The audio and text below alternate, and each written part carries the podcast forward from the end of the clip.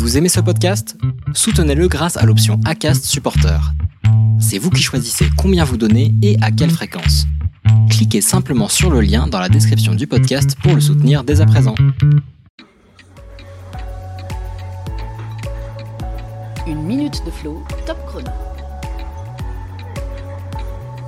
Ce matin, j'ai envie de mettre en lumière Nathalie Yanetta.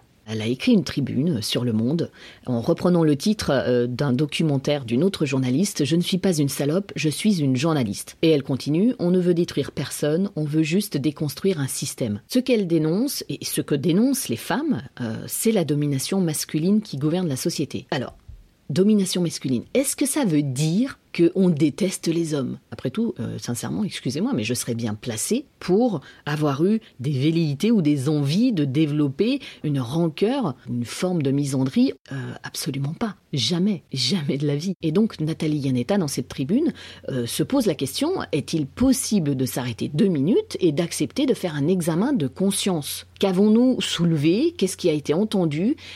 Qu'en reste-t-il?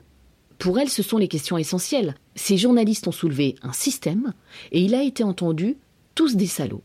Il en reste le procès d'un seul homme. Et pour elle, c'est une défaite sur toute la ligne. Faut être lucide, faut être déterminé. C'est un constat. Mais elle le dit, quand un homme se comporte mal, c'est un problème de comportement. Et quand ce comportement est couvert par un système, ça devient un problème de système. Et on a tous, femmes comme hommes, connu un problème en lien avec un système. Où est-ce que ça me fait tilter? Ben forcément, ça me fait tilter dans, euh, dans mon identité euh, de femme ayant eu un passé euh, d'enfant violé. Voilà ça s'est posé. Mais ce que je trouve intéressant, c'est que dès que des femmes dénoncent à travers les actes d'un homme qu'elles nomment hein, via, via des procès, il en ressort que c'est une salope, il y a un jugement. Et je trouve ça complètement hallucinant. J'aimerais qu'il y ait beaucoup plus d'hommes qui prennent la parole aussi sur ce qu'ils voient, certes, mais aussi euh, en tant qu'hommes qui, qui, ont eu affaire à d'autres hommes et qui ont été euh, violentés et, et qui n'en sont pas moins euh, virils. Enfin, je... Est-ce que lorsque j'entends un homme euh, parler de violence euh, qu'il aurait subie, euh, je l'estime moins viril? Mais absolument pas. En tout cas, ça m'a fait réagir sur ce plan-là. Je me dis, qu'est-ce qui fait que les hommes prennent moins la parole? Allez-y, quoi. Foncez.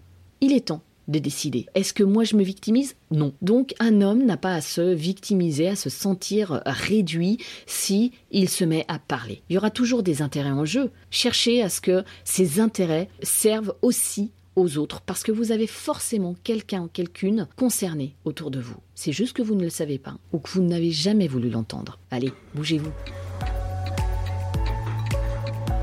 Une minute de flow, top chrono.